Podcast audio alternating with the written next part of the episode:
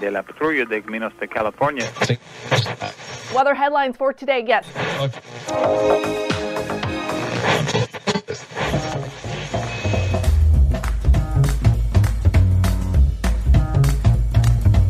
Welcome to the Revenue Generator Podcast, an I Hear Everything production. In this podcast, you'll hear how industry leaders integrate sales, marketing, product, and customer success into a single business unit with a common goal of optimizing their revenue cycle. We'll unearth how innovators integrate data, technology, people, and processes to expedite demand generation and increase recurring revenue. Sit back, tune in, and get ready to meet a member of the revenue generation. Here's the host of the Revenue Generator podcast, the CMO of Lean Data, Doug Bell. Welcome to the Revenue Generator podcast, where we members of the revenue generation share solutions for how you can integrate your business to optimize revenue. I'm your host and the CMO of Lean Data, Doug Bell, and today we're going to discuss the rise of the strategic technicians.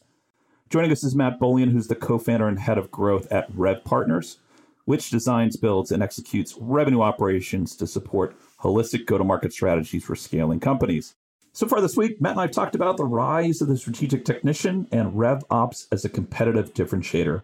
And today we're going to wrap up our conversation by talking about why there are no tool agnostics. Okay, here's my conversation with Matt Bolian, co founder and head of growth at Rev Partners. So, Matt, we're not having a religious conversation here. So, just so folks understand, when we're talking about agnostics, what we're saying ultimately is you can't subscribe to any one portion of the tech stack and say that's the best. That's the only thing. Is that what we're talking about today, Matt? Truly tool agnostic? Gosh, maybe the opposite. I'm saying that no one is truly agnostic and that to be successful, you must actually not be tool agnostic and you must get really stinking good at your tool and your weapon of choice. So this is a platform war we're talking about ultimately here, Matt, right? So is this one of deciding which RevTech stack based on CRM? In other words, are we talking about the CRM wars here? Me particularly am a crusader in the CRM wars. So yes, we can talk about that. And I think like as I my background is a Salesforce admin, ran a billion dollar company in Salesforce and then 25 plus million dollar in Dynamics and now a now help companies in HubSpot. I have an opinion, especially as tools become more intricate. It's more of an opinion shared with potential future revenue professionals, and that it's okay to get really good at one, and you will be okay regardless of what you choose. Okay, so let's talk about the stacks that are out there, and I'm sure I'm going to miss a few. But we're ultimately talking about here, I would say, is the Salesforce world, which Matt, you are a product of, it sounds like. We're talking about the Dynamics world, right? Tends to be a little bit more present at the enterprise level. I'm going to throw Oracle in there, good example of a platform play that tends to function in the enterprise. And then HubSpot, right? I know I'm missing other CRMs, guys, but I'm really talking about, if you will, the four kind of dominant choices that are out there for the marketplace. I feel like the one that we spend the most time talking about or thinking about typically is going to be Salesforce, just simply because there's a giant phallic symbol in the middle of the city next to mine to remind us every day that Salesforce is a dominant player. But also, it feels like they have really they really started this idea of platform wars, if you will. It sounds negative, but they've said, here's our take. Our take is that your core platform is going to be our CRM solutions. And we're going to add to that over time through acquisitions or building new stuff. But in the meantime, our true power is in our partnerships. It's that breadth, if you will. Couldn't begin to tell you what Microsoft Dynamics approach is. My sense overall, it's you're part of the Microsoft world. Might as well drink more Kool Aid. Oracle, again, not terribly familiar, but again, platform play for large enterprises. Once you're hooked, you're hooked. HubSpot's been really interesting. They've made a lot of noise, right? And they certainly begun to dominate the place that Salesforce got their start in, which is that, let's call that the emerging commercial, mid market, kind of rising company marketplace. You're, I think, a convert now. You're now a HubSpot person. Talk to us about how HubSpot differentiates the marketplace, what their pitch is to the market at large. I think there's let me say there's three reasons where I was a blood boiling blue person that would do Salesforce, and now I, I bleed orange. And here's the the three reasons. First one is is that HubSpot. I mean, like I like to say, ah, we're crafted, not cobbled, but that's marketing. Like, what makes HubSpot beautiful? Let's give an example from yesterday. We we're talking about you're going through Gong. Is HubSpot's building out their own CI, their conversational intelligence inside HubSpot that automatically tracks calls. And so if you have your CRM, you no longer need Gong You just have HubSpot.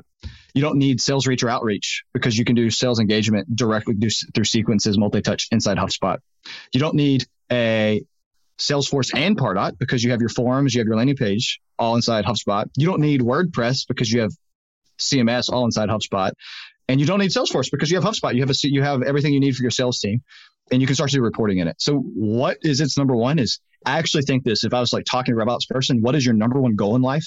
It is to decrease the amount of databases that you use because it makes, it allows you to move faster and pivot quicker. And HubSpot does that. It is easier to maintain, use, and thus execute revenue operations and generate revenue from. That's my opinion. That's just what I've seen. So it decreases your number of tools in your stack. We forgot to trash Marketo. Just to note, yeah, yeah, yeah, and Marketo, uh, yeah. But who uses Marketo? Uh, you gotta, you gotta like be like abuse. So number two is you don't pay for every user. I don't think people get this. Like when, when you go into a Salesforce, you have to pay for every user based on what your like your level of. Are you going to give them access here? Are you going to give them HubSpot? Like you can be a you can be a CEO of a company and you can come in and suck the data create reports and you can have all you can create your own reports and never have to pay for your usage it scales infinitely better than those that charge for every single user so really interesting stuff. So you've made a compelling pitch for HubSpot. Let me repeat it back to you and make sure I understand this, Matt. So ultimately, what we have is HubSpot is saying we can be the single source for the vast majority of your needs in the RevTech stack.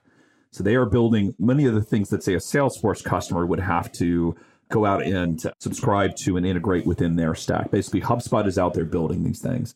The other thing you talked about was ease of use. It's just a much easier tool to use then ultimately, I think what I'm seeing at least is that HubSpot is now making that effort, like Salesforce made, to start moving up market. So, what you just talked about is a compelling pitch for smaller organizations. Do you see HubSpot hitting a ceiling where that idea of a single stack begins running into the headwind, which is do they have enough applications to serve more complex organizations? my opinion is, and I did two. The third one is like how easy it is to adopt. It's just fundamentally easier to adopt. It's prettier. It's easier, like easy to roll out. But the question of can it scale past? I just like to answer it this way. I know a few. I know at least one, oh, several, at least one billion dollar plus company that uses HubSpot. They're called HubSpot. They moved from Salesforce. It is possible. I'm going to answer it this way: Is does HubSpot allow you to create custom objects, and so you can create data models? Yes. Does it allow you to have user permissions and like be able for some users to see things and others not? Yes. Does it allow now record customization? Yes. Can you be able to take two different business units and separate your CRM so you can do it? Yes. None of this was true a year and a half ago. Like HubSpot, if you, HubSpot is a fundamentally different product, and it was, and you know and they had a non compete with, with Salesforce until the until 2020. They literally couldn't call themselves a CRM and they took uh, and then they stopped in 2020 they renamed themselves a crm and they just had an avalanche of product updates. They're almost daily that i can't keep up with. If you haven't seen hubspot lately i recommend you go check it out. Your mind may be blown and it may change your, your life for the better. I'll make this point doug as we continue here is i think there's another question is why don't people know hubspot is so awesome i think begs like the question begs here's my opinion it is why did I become a Salesforce admin and believe so hardly in Salesforce? It's because they have such a better training program. You can live and you can breathe Salesforce, and they create almost die-hard fans that are sales ops specific into sales and HubSpot doesn't. They have this free academy. They don't, they don't just won't make certification. They just won't make proctored exams.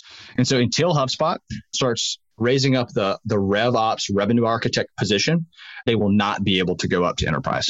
And so what's keeping them from enterprise? It's the admins. There's not they need more of they need more people who can administer it for them to go up. That's what's keeping them. They don't have the talent to be able to orchestrate HubSpot, not the technical portion. Sorry. I think the other thing you're doing, Matt, that I think is really interesting is, and again, these are these are all really bright people that run these companies. The thing I'm seeing that they're doing really well is they've begun to kind of attack that dominance for Salesforce very incrementally, and I think in a very, very clever way, which is they've recognized that Marketo and Pardot are deeply lacking in usability. And so I feel like they focused very heavily on the usability of their MFA. And here's what they've done that I think is also really smart is they've created it such that you can use HubSpot MFA, if you will, independent of their CRM and therefore to supplant Pardot. Yes. Yeah. So super, super, super clever stuff. I'm really always encouraged when folks are thinking that strategically. So I'm seeing some of that rise happening right now there, which is pretty cool. The other thing I think is really interesting that I'm seeing is that I feel like, and you tell me, Matt, but I feel like one of the things that Salesforce has done that one would argue is either a really great idea or a really horrible idea was exposing Apex coding capabilities to now partners it was critical, right? But to those IT organizations and to the RevOps organizations.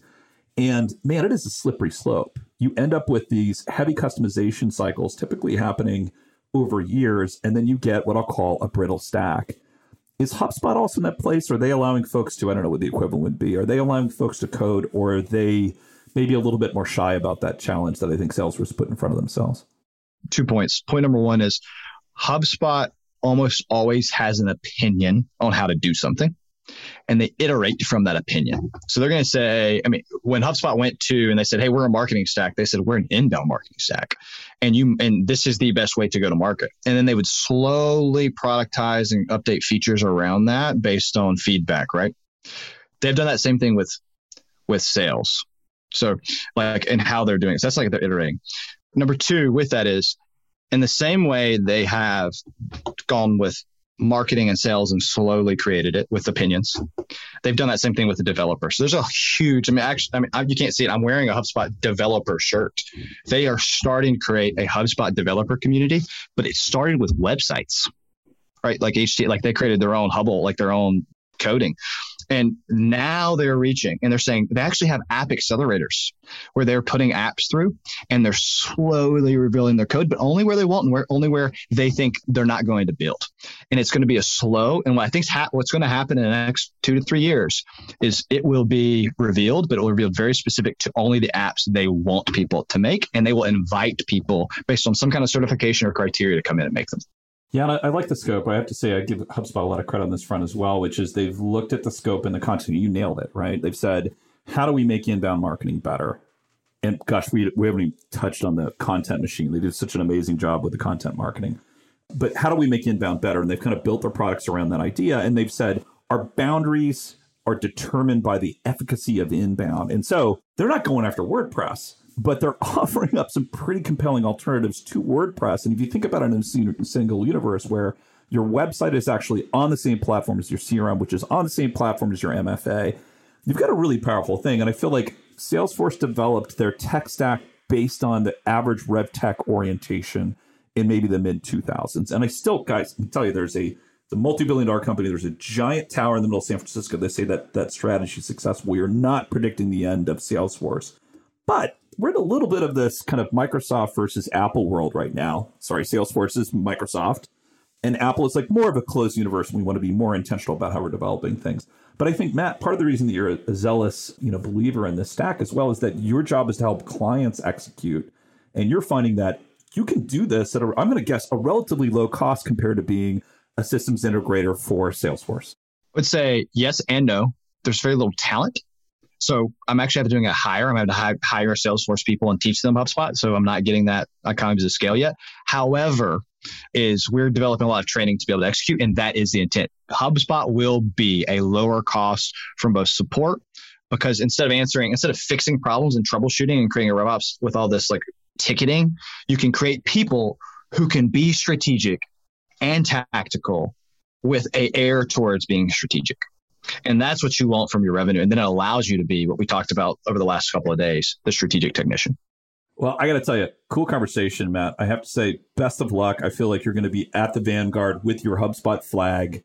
And I think it's an important thing that you're successful and others are successful in your realm because I have to say, at the end of the day, Rev Tech stacks are doing what? They're getting bigger, they're getting more complex, they're less integrated, meaning they're more brittle, and so, why does RevOps exist right now? I would posit it and say it's the dysfunction of the average Rev Tech stack that's got RevOps in a spot.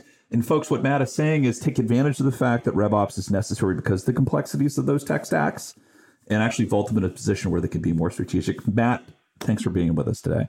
It was a pleasure. Okay, that wraps up this episode of the Revenue Generator podcast. Thanks to Matt Bolian, co founder and head of growth at Rev Partners, for joining us. If you would like to reach out to Matt, you can find a link to his LinkedIn profile in our show notes, or you can visit his company's website at revpartners.io. Just one link in our show notes I want to tell you about. If you didn't get a chance to take notes while listening to this podcast, head over to revgenpod.com, where we have summaries of all of our episodes and contact information for our guests.